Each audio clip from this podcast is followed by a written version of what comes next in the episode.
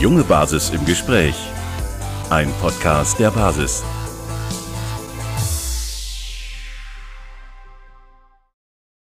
Ja, herzlich willkommen zurück beim Podcast der jungen Basis. Wir freuen uns heute, dass Gerrit Kieferstein bei uns ist. Ähm, Gerrit, möchtest du uns ja, dich selbst mal kurz vorstellen? Ja, klar, gerne. Danke für die Einladung. Mein Name ist Gerrit Käferstein. Ich bin, bin Arzt. Mein Werdegang war der, dass ich nach meiner Schule in die USA gegangen bin, habe dort American Football spielen dürfen, hatte ein Stipendium, habe dort dann an der Universität in Wisconsin äh, parallel Sport studieren können und ähm, habe dort dann einfach auch kennengelernt, ähm, was es auch bedeutet, über seine eigenen äh, Grenzen hinauszuwachsen. Zeitmanagement, persönliche Entwicklung, Charakterentwicklung, sportliche Entwicklung, physische Entwicklung. Und habe das dann, als ich wieder aus den USA zurückgekommen bin, transportiert an, an deutsche Sportler habe in, in, Deutschland in 2008 habe ich dann ein Unternehmen gegründet, wo wir einerseits Personal Training und Fitnesstraining ange, angeboten haben, das was wir heute als Functional Training und CrossFit kennen. Da waren wir das erste Studio in Deutschland 2008, die sowas gemacht haben. Und parallel haben wir dann angefangen, Profisportteams zu betreuen. Ich habe Trainer ausgebildet, ähm, die dann mit den Profisportteams, Profisportlern Mentaltraining, physisches Training, Ernährungsoptimierung, Schlafoptimierung betrieben haben um einfach an das heranzukommen, was wir menschliches Potenzial bezeichnen könnten. Ja, vielen Dank. Heldenhaftes Verhalten und das dann auch in die Realität umzusetzen. Das war mein, das war mein Background im Sport. Ich habe das dann zehn Jahre gemacht, habe 2017 mich dann kurz aus dem Sport entfernt, habe meine Firma verkauft, habe dann mein Unternehmen verkauft ähm, und bin ausgewandert.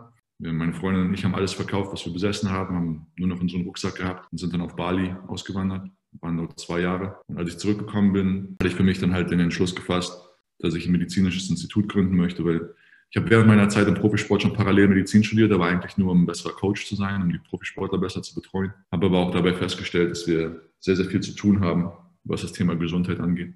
Und dann habe ich 2020 hier in, äh, in Hennef bei Bonn das Mojo-Institut für Regenerationsmedizin gegründet. Und da haben wir jetzt Physiotherapeuten, Osteopathen, Sportwissenschaftler, mich als Arzt. Wir betreuen halt sehr, sehr ganzheitlich Leute, die nicht nur Krankheit loswerden wollen, sondern die vor allem gesund werden wollen. Also Menschen, die keine Patienten sein wollen. Ja, vielen Dank. Das ist auf jeden Fall eine sehr interessante Vita, die du, die du hast. Ähm, wie kam es denn überhaupt zu dieser, ja, ich sage jetzt mal, überragenden oder zum überragenden Interesse am Sport, dass du das so dein ganzes Leben lang jetzt durchgezogen hast, dass du immer was, entweder aktiv als Sportler oder äh, inaktiv für die Sportler, was getan hast. Wie kam, dass du ja so ein großes Interesse an einem gesunden Sport hast? Ich war als 14-Jähriger, 15-Jähriger kein leichter Kerl. Ich, ich habe mit, mit, den Lehrern aneinander geraten. Ich habe mit äh, schiefen Bahn immer wieder geflirtet. Ähm, und hatte Probleme mit der Familie und den Eltern. Der, der, Sport hat mir halt beigebracht, was es bedeutet, ähm, seinen Charakter zu entwickeln. Also unser Coach hat immer gesagt, Charakter ist das, was du tust, wenn niemand hinschaut. Weil es ist immer sehr, sehr einfach, wenn Leute hinschauen, so also zu tun, als wenn alles gut wäre. Das Gute zu tun, aber das, das was wirklich was zählt, ist das, was tust du, wenn niemand hinschaut. Und das ist das, was, was mich immer sehr, sehr, was mir sehr, sehr viel Halt gegeben hat. Mir persönlich, es hat mir Stabilität gegeben. Ich habe aus einer schwierigen Phase heraus, habe ich gelernt, was es bedeutet, Stolz zu entwickeln, Freude zu entwickeln, Selbstbewusstsein zu entwickeln und diese Sachen dann auch teilen zu können.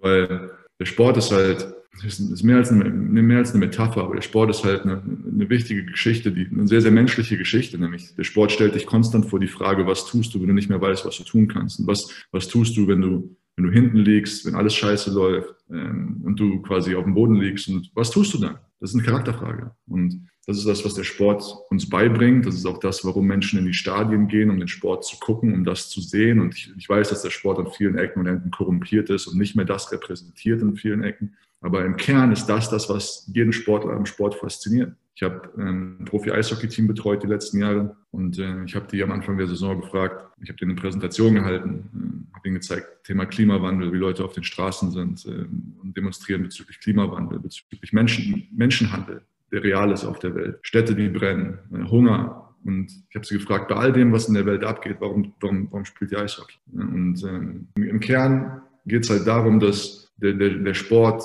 halt eine Lektion halt ist, wie man auch mit all diesen Sachen umgehen kann. Nämlich aus all diesen Sachen sich immer wieder darauf zu konzentrieren, was ist mein Beitrag dabei?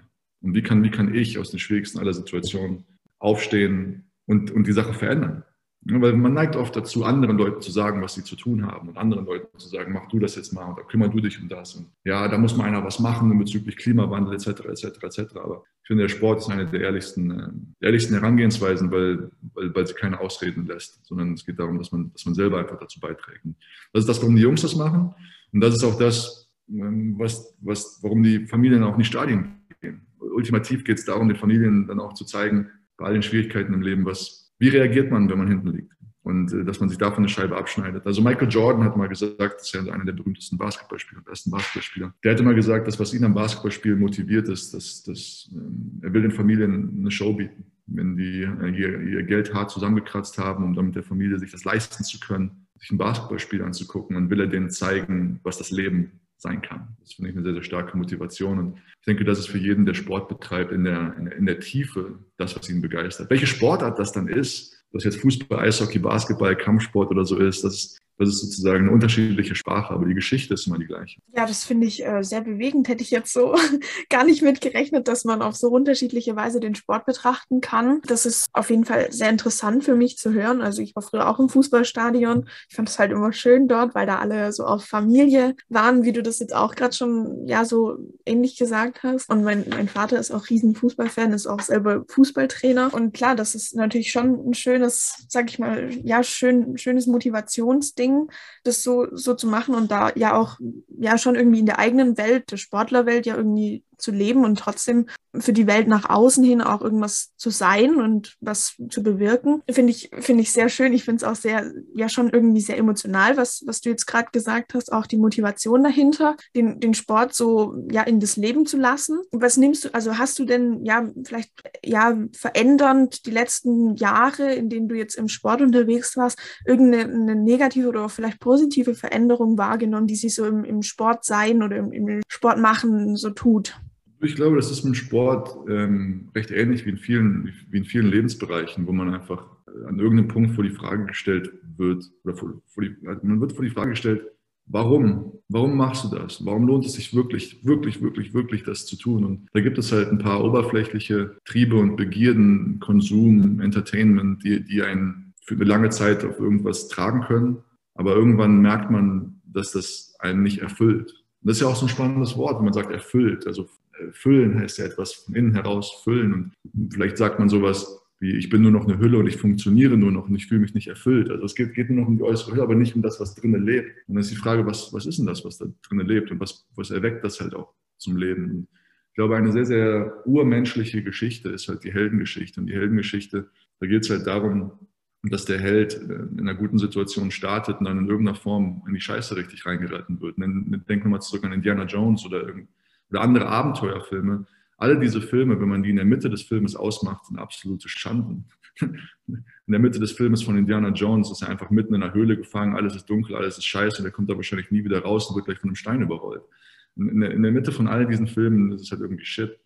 Aber der Held trifft halt immer an irgendeinem Punkt eine Entscheidung, dass er dazu beitragen wird, dass die Welt ein kleines bisschen besser wird. Und dann fängt er an, sich da herauszukämpfen. Das ist vor allen Dingen halt ein sehr, sehr tiefer, fast schon spiritueller Schalter, der dort gefunden wird. Und ich denke, dass jeder in seinem Leben an irgendeinem Punkt mit einer dieser Situationen konfrontiert wird, wo sich dann entscheidet, ob man diesen heldenhaften Weg halt gehen wird. Und dieser heldenhafte Weg ist nicht der einfache Weg. Also der einfache Weg, das, das sind ganz andere Wege. Ist, der heldenhafte Weg ist oft ein sehr, sehr schwieriger Weg. Und der ist auch gar nicht zu definieren vorher. Wenn ich den genau vorschreiben könnte, dann wäre er nicht schwierig. Das, was ihn so schwierig macht, ist, dass er so dunkel ist und so chaotisch ist und ähm, so diffus. Und, aber da dann trotzdem immer wieder den kleinen Schritt nach vorne zu machen, das erfordert halt auch ein bisschen Training. Die Frage ist halt, wie viel trainiert man das in seinem Leben, sich diesen schwierigen Situationen zu stellen? Und da, da finde ich halt den Sport halt sehr, sehr hilfreich. Ne? Also da sehe ich dann auch zum Beispiel den, den Breitensport oder den Fitness-Freizeitsport sehe ich als sehr, sehr hilfreich, um mit schwierigen Situationen im privaten oder im Familienleben oder im politischen Leben oder im gesundheitlichen Leben umzugehen, weil wir uns dadurch, dass wir uns absichtlich immer wieder mit schwierigen Situationen konfrontieren, einfach auch unseren Geist, also unseren Spirit, da kommt ja das Wort Spiritualität, also unseren Geist stärken. Was tue ich, wenn ich nicht weiß, was ich tun muss und was tue ich, wenn es unangenehm wird? Ein ganz einfaches Beispiel ist kaltes Wasser. Kaltes Wasser ist ein ganz einfaches Beispiel, weil kaltes Wasser wird uns nicht töten. Kaltes Wasser ist nur eins extrem unangenehm. Und die meisten Leute haben unglaubliche, unglaubliche Angst vor kaltem Wasser. Und was, was ich merke, ist, dass wenn man sich dabei langsam rantraut, dann die Füße ins kalte Wasser steckt, dann die Knie, dann die Oberschenkel, dann die Hüften und dann es sich zu einer Angewohnheit macht, auch ins kalte Wasser zu gehen, dass das den Geist einfach auch stärkt. Und all diese Sachen das jetzt kaltes Wasser ist oder auch Trainingsmethoden etc., ähm, die auch die alten Griechen schon benutzt haben, um ihren Geist zu stählen. Also Plato heißt ja, äh, heißt ja deshalb Plato, weil das vom griechischen Wort Platis kommt, das heißt der Breite. Plato war ein unglaublich guter Ringer. Die waren ja alle sehr, sehr, die haben nicht nur ihre Philosophie und ihre Demokratie und so gestellt, sondern die wussten, um einen klaren Verstand zu haben, brauche ich einen sehr gut funktionierenden Körper und vor allem auch einen Geist, der sich immer wieder neuen Herausforderungen gestellt hat. Ähm, das sehe ich halt sowohl im Sport, aber auch in der Politik und in, in allen Bereichen, in der Medizin, in der Gesundheit, dass es halt immer wieder in zwei Richtungen gehen kann. Man kann immer entweder sagen, ich gehe den einfachen Weg und das ist dann für eine Zeit lang auch gut, aber dabei akkumulieren halt Kosten und dann merkt man irgendwann, dass das ganze System in irgendeiner Form kaputt gegangen ist und fast nicht mehr zu reparieren ist. Oder man hat halt eine Gruppe von aufrichtigen Menschen, die einen starken Charakter haben, die das Richtige tun, wenn keiner hinschaut, die dann sich konstant dazu entscheiden, wir gehen nicht den rechten Weg oder den einfachen Weg, sondern den richtigen Weg. Und der ist halt ein bisschen schwieriger. Und ähm, das kann man halt im Sport so machen. Und das sind dann am Ende die Teams, die langfristig erfolgreich sind. Das sind die, die den richtigen Weg gehen, anstatt den rechten und einfachen. Und äh, genauso in der, in der Gesundheit, die Menschen, die für sich selber den richtigen Weg gehen nicht immer nur den einfachen, die haben die stabilste Gesundheit. Und äh, so sehe ich das auch in Unternehmen, die, die Unternehmen, die den richtigen Weg gehen, anstatt den einfachen, die, ähm, haben langfristig den stabilsten Erfolg. Und so, so kann man das auch auf politische Aktivitäten beziehen. Und deswegen sehe ich da eigentlich eine tief menschliche Gemeinsamkeit, die, die, die der Sport halt lehrt, die aber auch in allen, diese Lektion steckt in allen Lebensbereichen drin. Ja, das ist, äh, ich bin, ich bin fasziniert von den Antworten, die, die du gibst, weil ich ja damit einfach gar nicht kalkuliere, worauf man das so alles beziehen kann. Die, die, die, die, die Sachen, die man im Sport lernt, dass man die so aufs ganze Leben projizieren kann, ist ich finde ich es krass.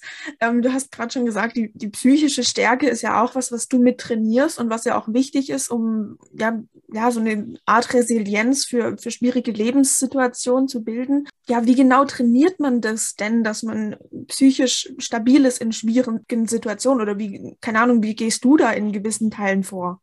Ich glaube, so eine, eine, grundsätzliche Herangehensweise hat was damit zu tun, dass äh, all die Erfahrungen, die wir als Menschen machen können, alleine deshalb schon ein Existenzrecht haben, weil es sie gibt. Ne, also ganz, ganz evolutionär gedacht. Ne? Also das Wut, Trauer, äh, Angst, Scham, Schuld, das sind alles so Sachen, die wir erstmal gerne in so eine Schublade von wegen, oh nein, lieber nicht, äh, kategorisieren würden. Und dann würden wir sagen, da möchte ich lieber nicht, das ist nämlich zu unangenehm. Ich möchte lieber Glück und ich möchte lieber Freude, etc. etc. Das fängt also mit so einer grundsätzlichen moralischen Landkarte an, wo man sagt, das hier ist schlecht und das hier ist gut. Und da, glaube ich, entsteht die erste Schwierigkeit, wenn man wirklich für sich eine Resilienz aufbauen möchte. Weil wenn man sich immer danach strebt, dass es sich gut anfühlt, dann wird halt die Resilienz immer kleiner und kleiner. Das ist ein ganz einfaches biologisches Prinzip. Das Prinzip nennt sich Hormesis. Das Hormesis-Prinzip sagt, dass biologische Organismen wie wir Menschen, die werden besser, wenn sie sich mit Herausforderungen, wenn sie sich Herausforderungen stellen. Und zwar regelmäßig. Und Deshalb geht es halt schon auf dieser emotionalen Landkarte auch darum zu sagen, Trauer gehört dazu. Und wenn ich trauer, traurig bin, dann sollte ich diese Trauer halt auch ausleben, weil in dieser Trauer, vor allem in der Tiefe der Trauer, findet sich eine heldenhafte Lösung. Auch in der Tiefe der Wut, auch in der Tiefe der Angst, auch in der Tiefe der Scham und der Schuld finden sich heldenhafte Lösungen. Und das ist halt das, was Joseph Campbell oder Carl Gustav Jung halt als die Archetypen bezeichnet hat, die dann aus der Tiefe dieser dunklen Lebenssituation ähm, fast schon so einen alchemischen Prozess schaffen, wo sie dann was Neues kreieren, wo zum Beispiel der Zauberer aus der Angst die Hoffnung kreiert oder der, der Krieger aus der Wut es lernt, seine Grenzen zu definieren. Ich denke, viele Menschen, viele junge Männer, aber auch viele junge Frauen haben es mit Wut zu tun, ähm, aber haben gesellschaftlich vielleicht angenommen oder gelernt, dass es nicht okay ist, Wut zu erfahren. Aber Wut ist genauso eine Emotion wie von allen. Und aus der Wut heraus können wir halt lernen, Grenzen zu ziehen. Und dadurch können wir uns wieder frei machen, können Freiheit lernen. Und ich denke, es hat erstmal was damit zu tun, einfach gesamte, das gesamte Spektrum der menschlichen Erfahrung als das zu nehmen, was es ist, ohne es erstmal in gut oder schlecht zu kategorisieren und sich darauf halt einzulassen. Und vor allen Dingen dann für sich selber auch zu sagen, ich möchte an die Orte gehen, die mich fürchten. Ich möchte nicht von den Orten, die mich fürchten, wegbleiben, sondern wenn ich in irgendeiner Form einen Konflikt habe mit der und der Person und ich habe dann so ein ungutes Gefühl, da in das Gespräch zu gehen, dieses ungute Gefühl, was ich habe, in dieses Gespräch zu gehen, das sollte der Treiber sein, in das Gespräch zu gehen. Ne, also schon, schon fast schon so ein Mindset-Switch im Vergleich zu dem, wie es uns gesellschaftlich gerade scheinbar antrainiert wird, zu sagen, ich möchte dahin gehen, wo es unangenehm ist, weil da steckt die Lektion. Also ich, ich, ich empfalle in, in völlige Sprachlosigkeit, weil ich die Antworten echt krass finde, wie man das so, sagen wir mal, analysieren kann und auch äh, unterteilen kann und wie man ja auch irgendwie ja gezielt mit seinen, mit seinen Gefühlen da umgehen kann oder auch was daraus lernen kann, auch aus den, wie du jetzt gesagt hast, in den,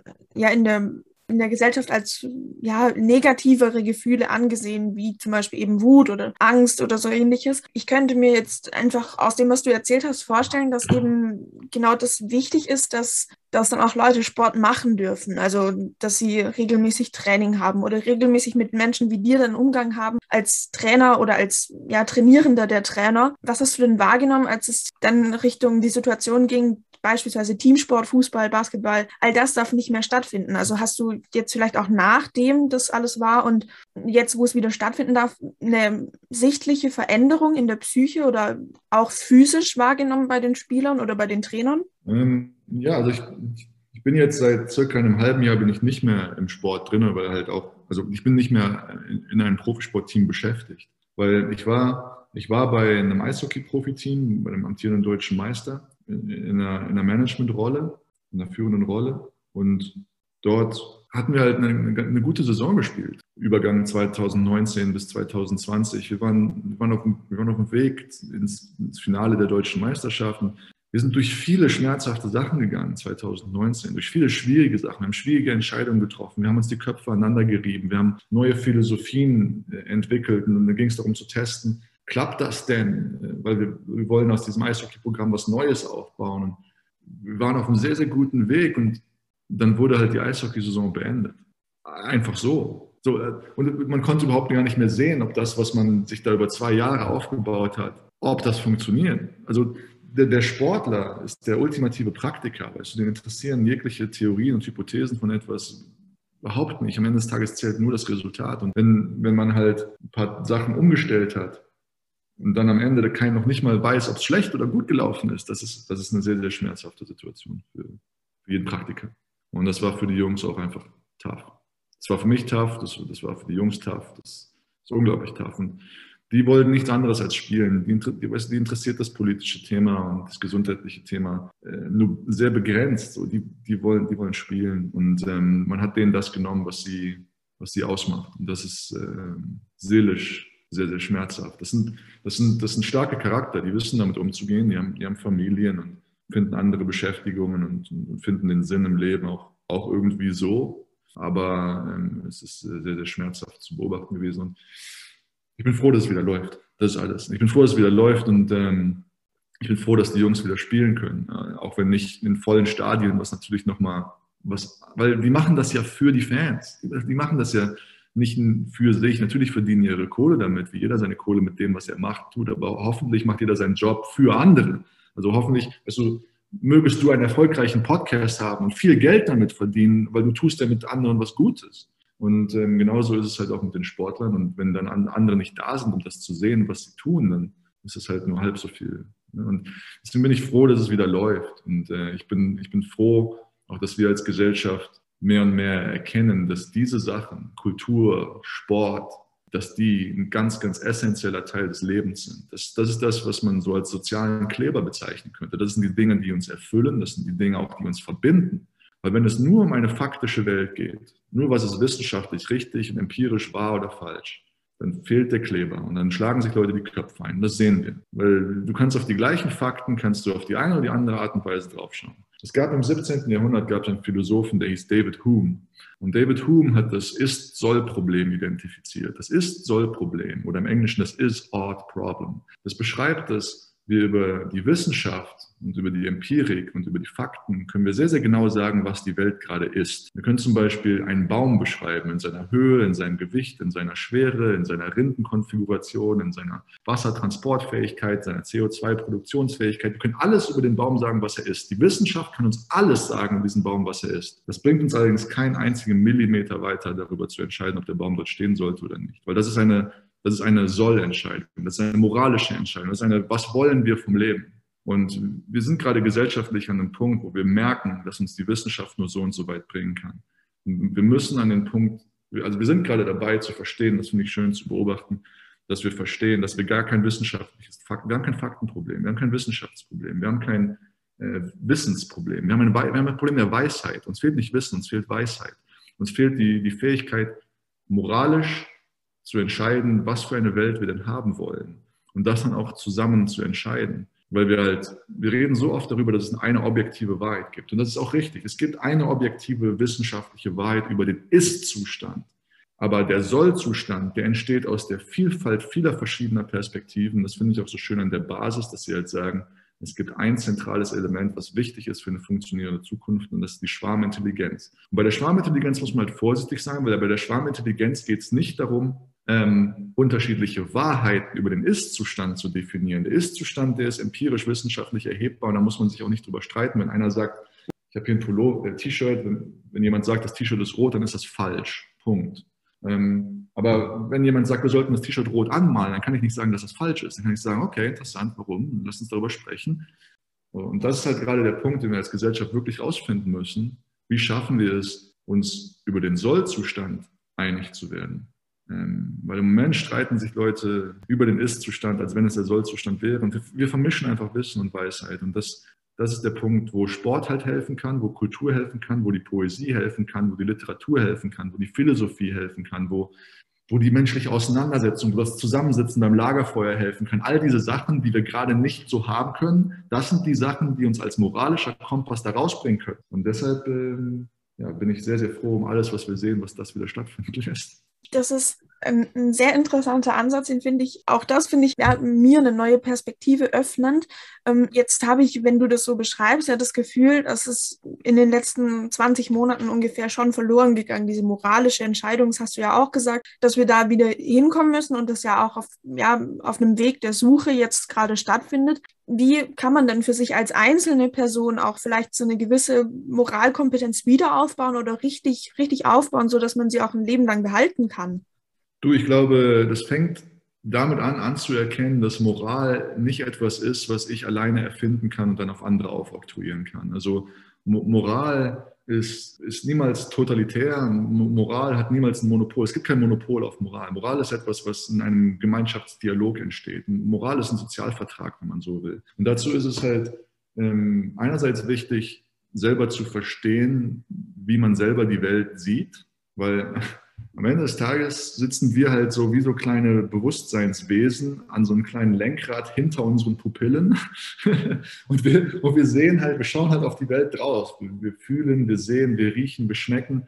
Und wir haben unsere Emotionen, aber auch unsere Emotionen, ob das jetzt Leid, Trauer, äh, Freude, Hoffnung, das ist auch etwas, worauf wir halt draufschauen von unserem Bewusstsein. Schauen wir da drauf wie auf so eine Leinwand. Und wir fühlen dann unsere Emotionen, unsere Emotionen fühlen dann unsere, bestimmen dann auch ein bisschen unsere Wahrnehmung. Und es ist halt hilfreich zu erkennen, wie man selber die Welt sieht und sie dann auch ehrlich zu kommunizieren. Mit anderen Menschen am besten. Weil in dem Moment, wo man die eigene Wahrnehmung der Welt ehrlich kommuniziert, dann kriegt man ein ehrlich, im besten Fall ein ehrliches Feedback von einem anderen. Und erst in diesem Dialog entsteht das, was wir ansatzweise als moralische Wahrheit bezeichnen könnten. Aber das ist halt ein, das ist ein sich bewegendes Ziel. Also ich glaube, es ist in der Geschichte der Menschheit immer schief gegangen, wenn man moralische Wahrheiten auf eine Steintafel geschrieben hat und dann gesagt hat, da müssen sich jetzt alle dran halten. Ähm, ich denke, das hat uns immer in einem gewissen Maße über gewiss kurze Zeiträume geholfen, ähm, dass das nicht irgendwie alles ganz shitty wurde. Aber wir müssen halt auch realisieren, dass Steintafeln, die nicht in einem Update leben, die auch problematisch sind. Und deshalb haben wir halt ein, ein, ein großartiges Geschenk von der Natur bekommen und das ist halt der Dialog. Weil im, im Dialog und in, in der, im gemeinschaftlichen Dialog von allen über den Sollzustand kann man halt das herausfinden, was Moral bedeuten könnte. Ich glaube, dass wir bei dem Ist-Zustand äh, auch in einer gewissen Schärfe, nicht in einer gewissen Schärfe, aber es ist auch gefährlich, sagen wir mal, dass man unterschiedliche Meinungen über den Ist-Zustand hat. Ne, also ist ja so Relativismus, würde sich das nennen, empirischer Relativismus. Wenn jetzt jemand sagt, dieser, dieses T-Shirt ist rot, 99 andere sagen, aber das T-Shirt ist grau, dann ist es irgendwie problematisch, wenn man sich nicht darauf einigen kann, was es denn jetzt gerade ist. Also da muss man schon einen Weg finden. Und dazu haben wir ja die Wissenschaft. Und die Wissenschaft sollten wir weiterhin unkorrumpiert ihre Arbeit machen lassen und ehren für das, was sie tun, nämlich den Ist-Zustand definieren. Ich glaube, wir tun der Wissenschaft nichts Gutes, wenn wir sie mit dem Sollauftrag äh, beauftragen, ähm, sondern wir sollten die Wissenschaft das sein lassen, was sie ist, nämlich eine Definition des Ist-Zustandes, auf dessen Basis wir dann ein weiteres Soll im gemeinschaftlichen Dialog definieren können. Wir haben gerade eine Vermengung dieser Sachen.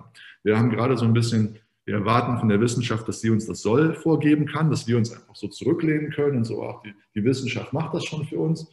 Ähm, dadurch ist die Wissenschaft aber total überfordert auch, weil sie kann kein Soll definieren. Also jeder Wissenschaftler, ein echter Wissenschaftler, den man so mal ins Fernsehen setzen würde, der gesagt hat, was sollen wir jetzt tun, der würde dann sagen, ja, dafür bin ich nicht da. Das ist nicht das, was ein Wissenschaftler tut. Ähm, das machen aufrichtige, ehrliche Wissenschaftler so. Die sagen, ich kann sagen, was, was, was die Empirik uns zeigt, was die Welt ist. Das mache ich, das ist mein Job und das versuche ich möglichst präzise und gut zu machen. Das habe ich gelernt. Aber wenn es darum geht, was, was gemacht werden soll, dafür bin ich da. Im Moment haben wir viele Leute, die sich als Wissenschaftler ausgeben, die viel über das Soll reden. Ähm, das halte ich für ein massives Problem. Und wir, wir, so, wir sollten erkennen, dass wir alle Menschen an dem Soll beteiligt sind. Jeder einzelne Mensch. Es gibt keinen, der keine Stimme hat am Soll. Fürs Ist sind die Wissenschaftler zuständig.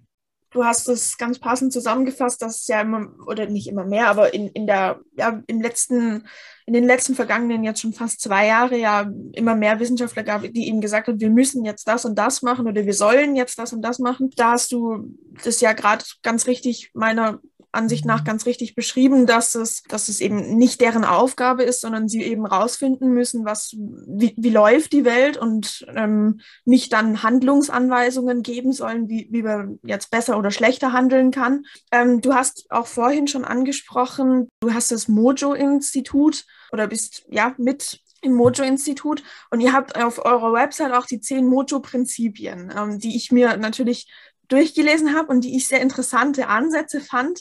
Ähm, vor allem den ersten Punkt, den ihr unter Wir haben doch alle keine Ahnung ähm, abgetan habt.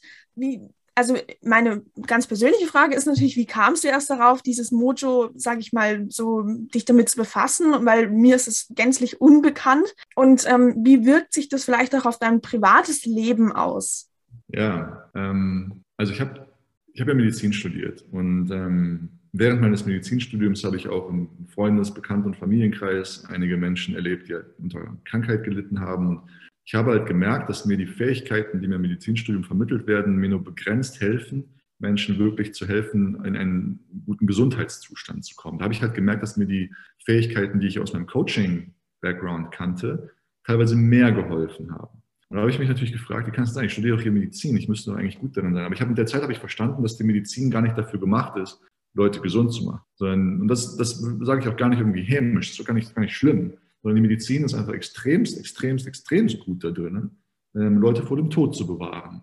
Und zwar vor allen Dingen in Akutsituationen. Und das habe ich halt auch am eigenen Leib äh, erfahren, diese, diese, diese, diese Größe der Medizin. Ich habe als Narkosearzt gearbeitet, ein halbes Jahr nur, aber ich wollte halt die intensivmedizinischen, notfallmedizinischen Basisskills halt lernen. Ich habe 400 Narkosen in dieser Zeit gemacht. Und in dieser Zeit habe ich vor allem nochmal sehr, sehr praktisch auch erfahren, wie unglaublich gut die Medizin daran ist, intensivmedizinische Versorgung zu machen, Leute vor dem Tod zu bewahren. So. Gleichzeitig sind wir aber in der Medizin nicht so optimal gut da drin, Leute ein, Leuten dabei zu helfen, einen optimalen Gesundheitszustand zu erlangen. Also natürlich ist das immer in der Verantwortung des Einzelnen, klar, aber trotzdem sehe ich die Medizin auch in der Verantwortung, den Menschen auch zu helfen. Was bedeutet das denn jetzt? Und wie kann man das jetzt machen? Und wie kann man das lösen? Und da bin ich halt auf zwei interessante Grenzen gestoßen. Also die erste Grenze ist, die, die ist verankert im, im, Bund, im, im Sozialgesetzbuch. Da steht nämlich drin, die, äh, die Medizin und die, vor allem die Krankenkassenmedizin hat für eine ausreichende Gesundheitsversorgung zu sorgen. Ausreichend, äh, kenne ich aus der Schule noch, ist Schulnote 4. Und ich finde, das macht sie halt auch sehr, sehr, also die macht das extrem gut. Also diesen Job macht sie. Schulnote 4 erreicht sie sehr, sehr gut.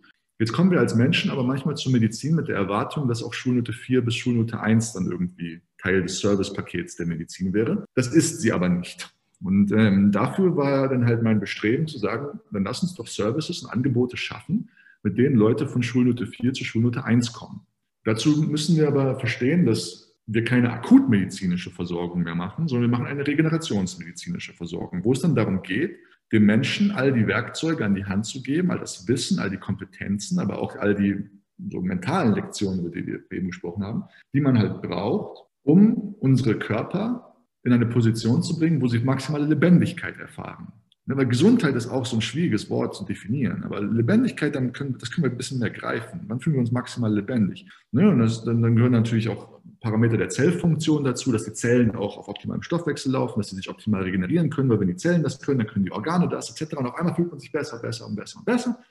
Und das ist halt das, was wir versuchen mit dem Mojo Institut für Regenerationsmedizin. Das heißt, wir machen keine Akutmedizin, wir machen nicht von Schulnote 6 bis Schulnote 4, das machen andere viel, viel, viel, viel besser als wir sondern wir machen Regenerationsmedizin und helfen Menschen dabei, von Schulnote 4 zu Schulnote, ehrlicherweise zu Schulnote 2 zu kommen, weil von 2 zu 1, da gibt es nochmal andere Angebote für und äh, das ist nochmal, da gehört nochmal viel, viel mehr Eigeninitiative. Aber 4 zu 2, das ist das, was wir richtig, richtig gut machen. Und da haben wir natürlich dann gesagt, das muss auch, also das, wir haben gemerkt, dass es einfach auch eine andere philosophische Herangehensweise braucht. Ne? Also was zum Beispiel schon mal nicht funktioniert, um von Schulnote 4 zu Schulnote 1 zu kommen, ist, wenn du jetzt zum Beispiel sagen würdest, Gerrit, ich möchte das jetzt irgendwie machen, dass ich dir einfach sozusagen so einen Plan gebe, so hier, Schritt 1, Schritt 2, halte dich einfach daran, so wie so ein Medikamenteneinnahmeplan. So funktioniert es schon mal nicht.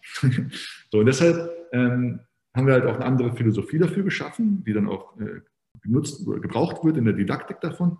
Und da, da gehören auch unsere Prinzipien mit dazu. Und das erste Prinzip ist halt, wir haben alle keine Ahnung, aber es gibt immer einen nächsten Schritt. Das ist, das ist, das ist unser erstes Prinzip. Und damit wollen wir halt darauf hinweisen, dass eine Sache, die uns vor allen Dingen davon abhalten kann, maximale Gesundheit zu erfahren, ist, uns zu sicher zu sein in einer Sache, die aber möglicherweise oder sehr wahrscheinlich sogar falsch ist.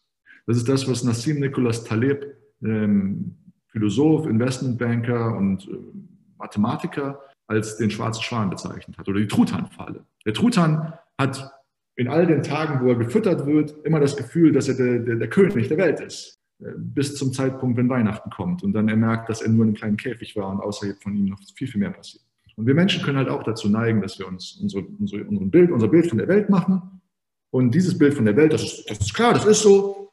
Und dann werden wir innerhalb dieses Bilds der Welt halt unglücklich oder traurig oder, oder krank. Und dann werden wir erst wieder gesund, wenn wir verstehen, dass wir ein eingeschränktes Weltbild haben. Ich nehme mal ein ganz, ganz, ganz, ganz konkretes Beispiel. So uns kommen viele Leute mit chronischen Gelenkschmerzen, die mit Glaubenssätzen zu uns kommen im Sinne von ähm, Gelenkverschleiß. Ja, meine Knorpel sind verschlissen. Und das Erste, was wir halt schaffen müssen, ist zu zeigen, dass das absoluter Quatsch ist. Ne? Weil ein Auto hat, hat, hat Reifen und die können verschleißen. Das ist ja auch ein mechanisches System. Also es geht nur eine Richtung, es geht nur schlechter. Also wenn du einen Autoreifen hast, den mehr du benutzt, der wird nur schlechter. Es gibt keine andere Richtung, er wird niemals besser. Aber ein organisches System, ein biologisches System wie, der, wie, der, wie das System Mensch, wird halt durch, das, durch den Prozess und das Konzept der Hormesis besser. Mit den richtigen Herausforderungen, mit den richtigen Ressourcen.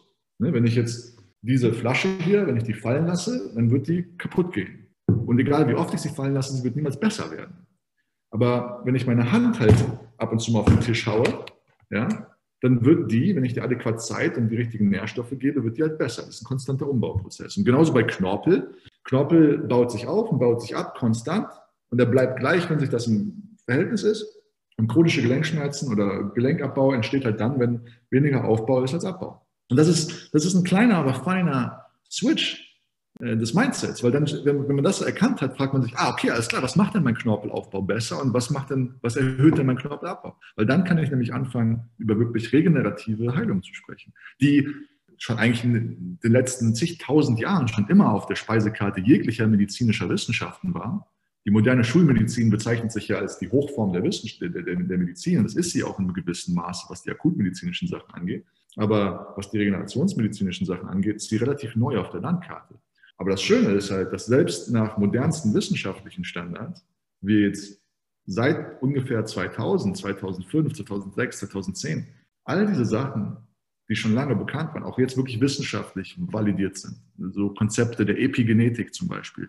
Lange war es so, oh, unsere Gene, die können wir nicht verändern und Erkrankungen, die genetisch sind, die sind genetisch. Heute wissen wir, dass das Quatsch ist. Es gibt so gut wie keine genetische Erkrankung, die nicht primär vom Lebensstil modifiziert wird. Vor 20 Jahren war noch irgendwie klar, dass Diabetes äh, genetisch ist. Heute wissen wir, das ist primär eine Lebensstilerkrankung und wir wissen, was zu tun ist, um es zu heilen.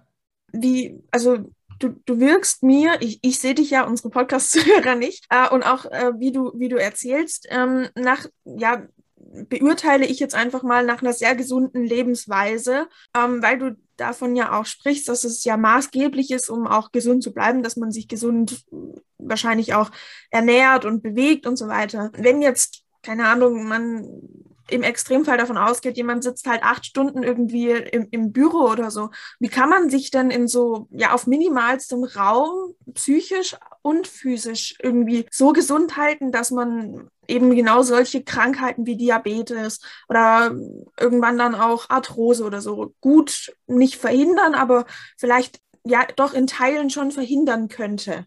Ja, ich denke, ähm, es hilft immer, einen, einen, kurzen Blick in Richtung Naturvölker äh, zu machen, weil das ist deshalb spannend, weil Naturvölker, die haben eine sehr, sehr hohe Kindersterblichkeit. Ne? Aber wenn die halt das, wenn die das 15. Lebensjahr erreichen, dann haben die eine ähnliche Lebenserwartung wie wir. Und dann würde man halt erwarten, dass sie dann auch ähnliche Erkrankungen haben wie wir. Aber dem ist halt überhaupt nicht so. Also während bei uns ungefähr 10 bis 12 Prozent aller Menschen Diabetes haben, äh, ist es bei denen halt eigentlich nicht existent, diese Erkrankung. Krebs ist bei denen fast nicht nach und fast nicht existent eine der modernsten Erkrankungen, Alzheimer und andere neurodegenerative Erkrankungen, bei denen bei Naturvölkern fast nicht existent. Äh, Übergewicht, Bluthochdruck, auch so, was man heute sagt, Bluthochdruck ist doch normal, dass man Bluthochdruck im Alter bekommt. Ja, mit 60, glaube ich, so Bluthochdrucktabletten hat doch jeder. Ne? Nee, Naturvölker haben keinen Bluthochdruck, selbst im hohen Lebensalter nicht. Es ist überhaupt nicht normal, dass der Blutdruck im Alter ansteigt. Das ist nur durchschnittlich bei uns, aber es ist nicht normal.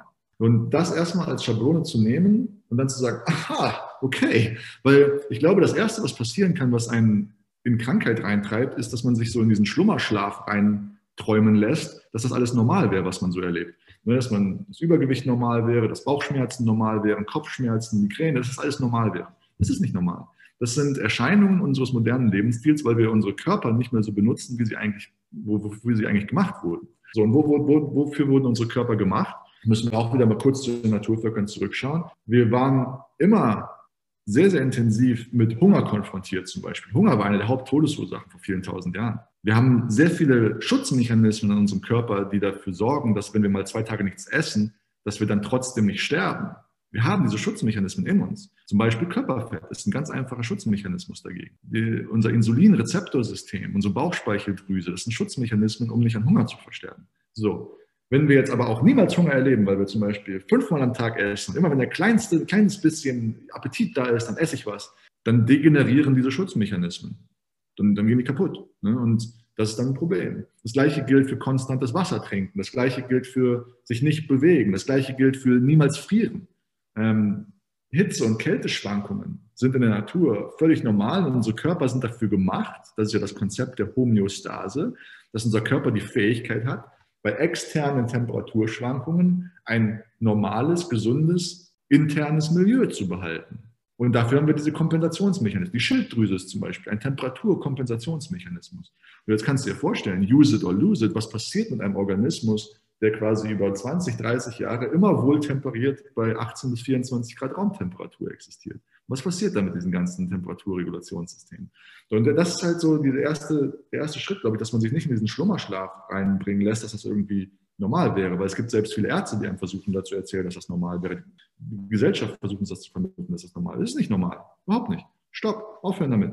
So, und jetzt, jetzt kann man sagen, okay, was, was gibt es denn jetzt zu tun? Und dann das erste wäre halt der Umgang mit Essen, dass man sich zum Beispiel mal angewöhnt, auch mal ab und zu Hunger zu haben. Ich rede jetzt nicht von irgendwelchen ausgeklügelten Fastenkuchen, du brauchst keine Basensalze zu nehmen, du musst nicht irgendwas Verrücktes machen, sondern einfach mal, einfach mal einen halben Tag nichts essen. Einfach ab und zu mal einen halben Tag nichts essen und mit diesem Hunger umgehen lernen. Und jetzt stoßen aber viele vor ein Problem, nämlich das ist unangenehm.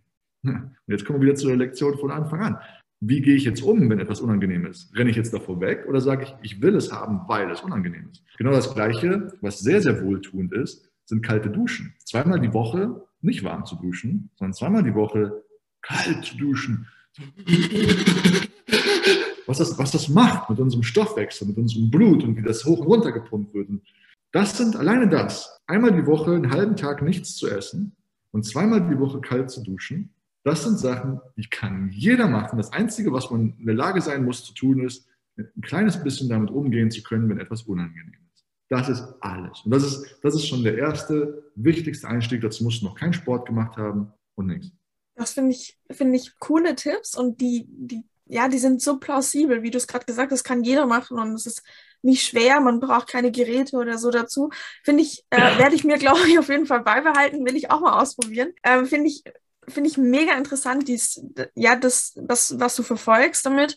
Ähm, ich finde das Mindset, was, was du hast, richtig interessant, finde ich echt krass. Vorhin klang so der, der Punkt Tod mal so ein bisschen durch. Ich habe manchmal so das Gefühl, dass wir schon länger an dem Punkt sind, dass wir alle denken, wir können den Tod überleben und das halt im wahrsten Sinne des Wortes. Was meinst du, ja, nicht wie sind wir dahin gekommen, aber wann hat es so wirklich angefangen, dass wir denken, ja, wir müssen nicht mehr sterben, weil unsere Lebenserwartung ja konstant steigt? Und wir uns dann auch logischerweise nicht mit dem Tod beschäftigen und der Tod, da sind wir wieder, was Unangenehmes ist. Ja, absolut. Also erstmal geht es wieder so, wir haben alle keine Ahnung, aber es gibt immer einen nächsten Schritt wir sollten es nicht einfach als absolut gegeben hinnehmen, dass unsere Lebenserwartung jetzt höher ist, als sie jemals war. Das ist nämlich nicht so klar. Ne? Also ähm, da gab es jetzt auch einige Skelettfunde von Menschen, die über sieben Fuß groß sind, also über zwei Meter zehn, äh, wo man sich fragt, so, puh, also das war vor der Agrarkultur, äh, diese, diese Funde. Ne? Es gibt schon einige Archäologen ähm, und, und, und, und äh, Anthropologen, die nicht wenig Evidenz dafür haben, dass es möglich ist, dass wir vor der Agrarkultur nicht nur größer waren, sondern vielleicht auch sogar länger gelebt haben. Also deswegen würde ich das nicht so als selbstverständlich direkt hinnehmen. Wir haben immer das Gefühl, als ob wir die, die, die krasseste Zivilisation und die krasseste Entwicklung ever haben. Aber wenn wir wirklich mal auf die Gesundheitsdaten schauen, dann ist das ja auch nicht so. Ne? Also der, es gibt ja den Flynn-Effekt, der beschrieb, dass unser IQ stetig ansteigt. Ne, es ist seit dem 18., 19. Jahrhundert unser IQ stetig angestiegen, aber seit, dem, seit den 70er Jahren fällt unser IQ wieder. Also wir sollten uns mal nicht so, so, sehr, so sehr auf den Thron setzen. Unser IQ fällt seit den 70er Jahren wieder. Unsere Gehirne degenerieren in einer Rate, die, die vorher nicht vorstellbar war.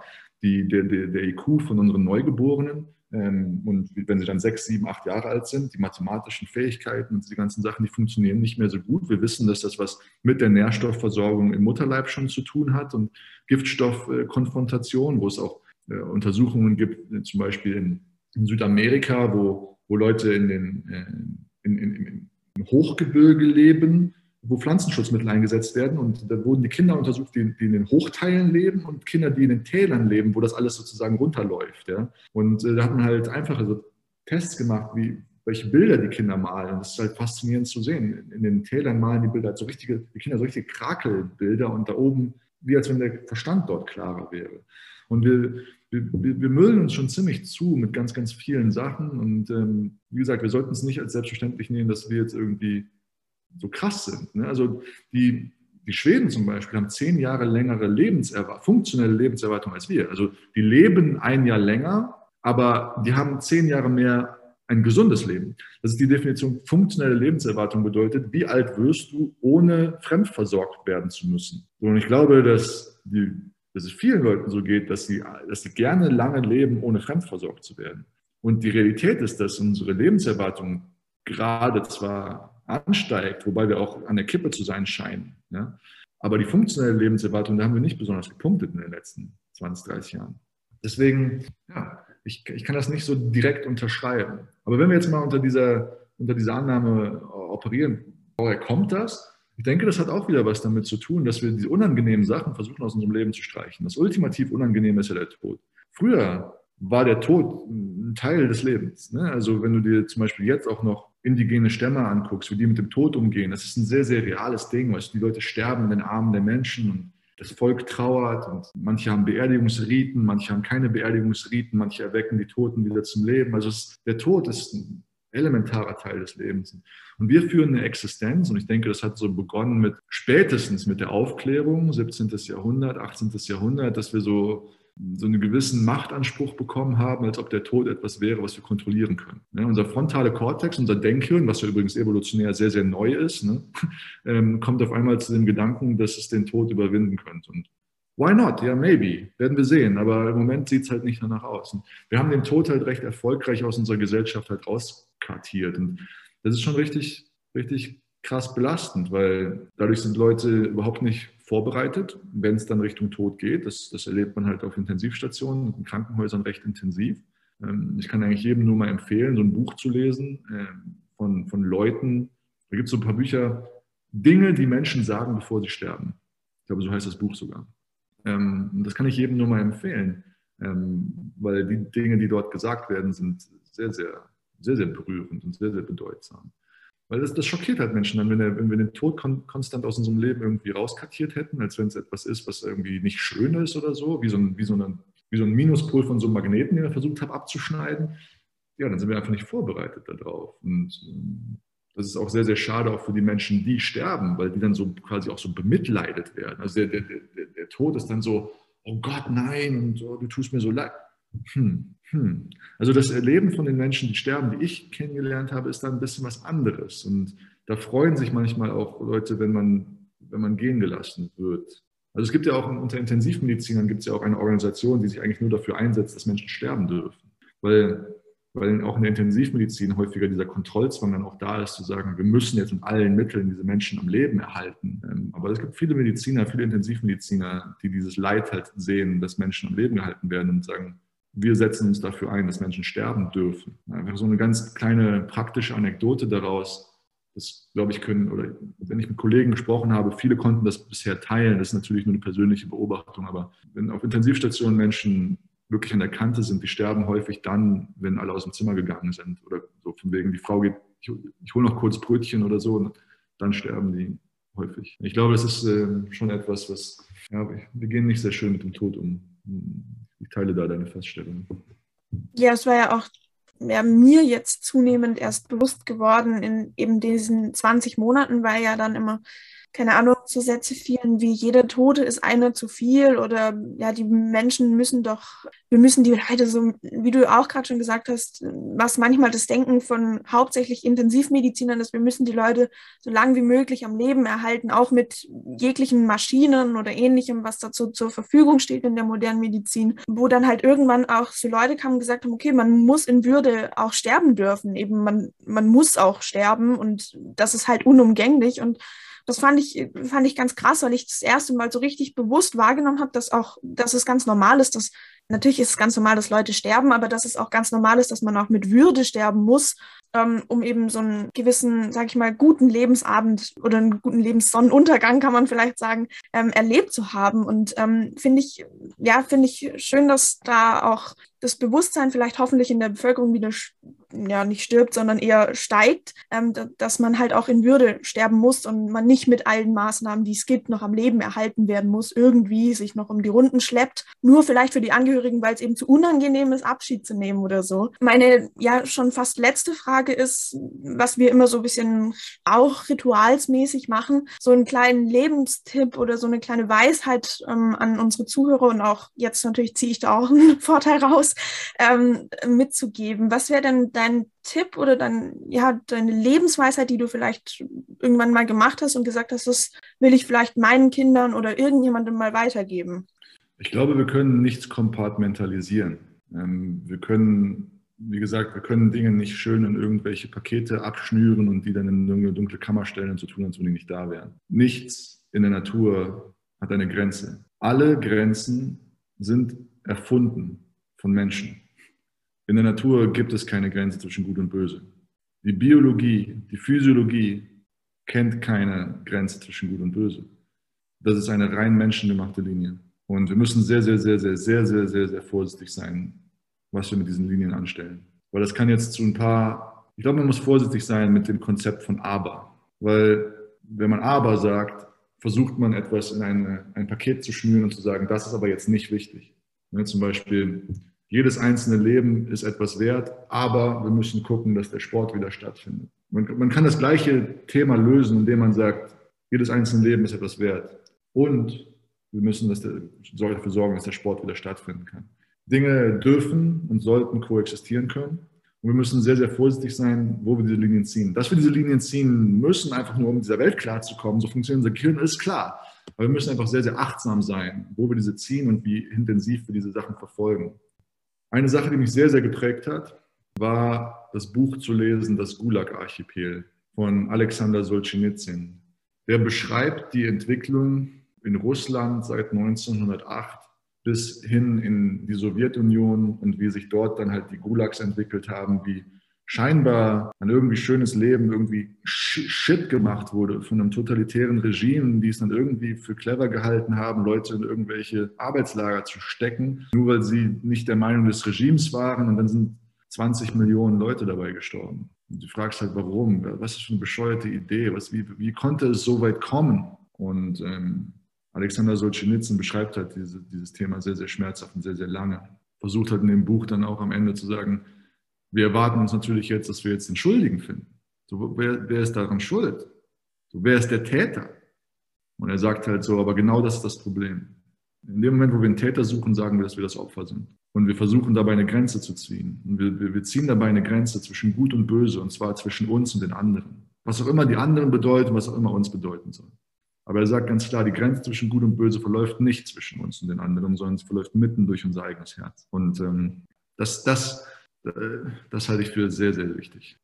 Ja, vielen Dank für diese schon sehr rührenden äh, Schlussworte, die du jetzt gefunden hast. Ähm, das Buch werde ich mir auf jeden Fall zulegen, hört sich für mich sehr interessant an, ähm, auch so schlimm die Thematik ist, um die es geht. Vielen Dank, Gerrit, dass du dir die Zeit genommen hast, mit, äh, mit mir den Podcast aufzunehmen und zu sprechen und äh, mir auch so einen interessanten Einblick gegeben hast, nicht nur in deine Arbeit, sondern auch in, ja, doch in dein Denken und äh, deine schon Lebensphilosophie. Ähm, ich fand es sehr interessant mit dir. Ich bedanke mich ganz, ganz herzlich auch bei den Zuhörern, dass ihr zugehört habt bis zum Schluss. Und äh, Gerrit, ich wünsche dir in dem Atemzug dann natürlich auch alles Gute für deine für dein Leben, für, dein, für deine Karriere und dass du noch ganz viele Menschen damit erreichst, was du, was du tust. Und ähm, finde ich sehr cool.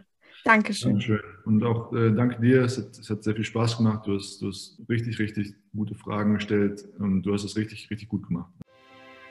Vielen Dank fürs Zuhören. Stellt gerne eure Fragen, kommentiert und gebt uns euer Feedback. Liked und abonniert unseren Kanal und vielleicht besucht ihr uns auch bei Facebook oder Instagram. Wir freuen uns auf euch. Bis zur nächsten Woche.